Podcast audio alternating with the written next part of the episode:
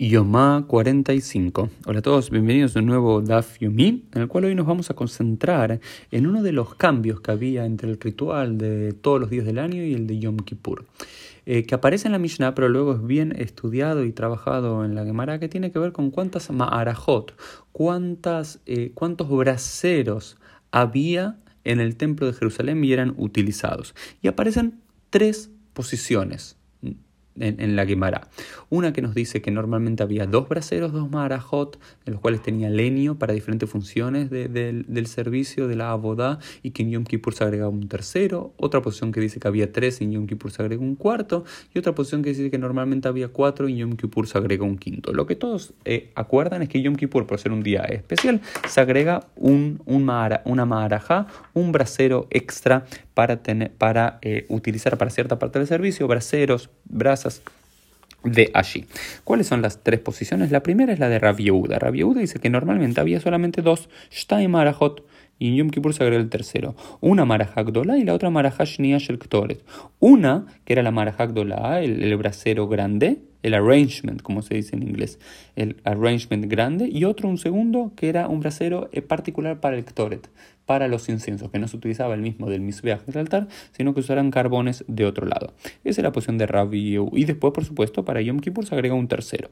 Ok, esta es la posición de Rabbi Yehuda. Rabbi opina diferente, dice que todo, todos los días había tres, y en Yom Kippur se agrega un cuarto, dice que uno era el Marhak Dola, uno era el gran brasero, el segundo Marhak el Ktoret, el segundo también para el incienso, y el tercero Bahat Shel Kium Esh, y el tercero era para la permanencia eterna del fuego. Es decir, por si el primer brasero llegaba a menguar el fuego, se acababa, poder inmediatamente ya haber un fuego preexistente para poder eh, mandar para el primer brasero para que éste nunca se apague. Esta es una forma talmúdica, según Rabiosi, de cumplir el mandato de Esh Tamid Tukada la Misbeach. Que, un fuego eterno debía haber en el altar. Y para eso tenía que tener una mareja, un brasero que no tenga una función particular, como el de la mareja Gdolá para atender el, el sino uno que incluso llegue a suplir ese cuando esté faltando. Se llama el Kium Aesh del mantenimiento del fuego y un cuarto que agregamos para Yom Kippur.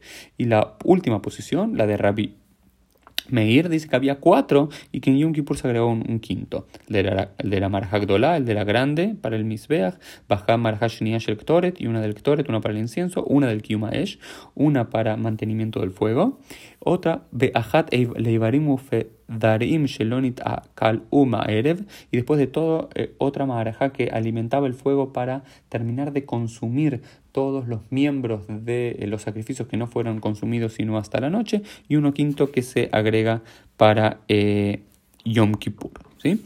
¿Y cuál es la solución de, de, cómo queda por lo menos en la alajá? La alajá es como, la alajá es como rabiosi. ¿Y cuál es la posición de rabiosi? Que había Behol Yom Ayu Shalosh Marejot a la Misbeach, Ube Yom Kippurim Ayu Arba Marejot. ¿sí? La alajá queda como rabiosi, porque cuando rabiosi discute con Rabbi Meir y con Rabbi Uda, rabiosi en estos casos, la alajá queda como él, no sabemos exactamente cómo era en el templo de Jerusalén en la antigüedad, pero sí sabemos cómo, según los hajamim, queda la alajá y que dice que tiene que haber tres. Entonces sabemos que tiene que haber tres marajot, la marajá de eh, la marajá Gdolá, la grande, la marajá del Ktoret para el incienso y la marajá del Kium Esh. Ese, eh, ese brasero que solamente esté ahí para mantener un fuego constante en el altar por si se llega a apagar el primero y un cuarto que se agregaba únicamente para Yom Kippur. Esto fue el Dafimi, nos vemos Dios mediante el día de mañana.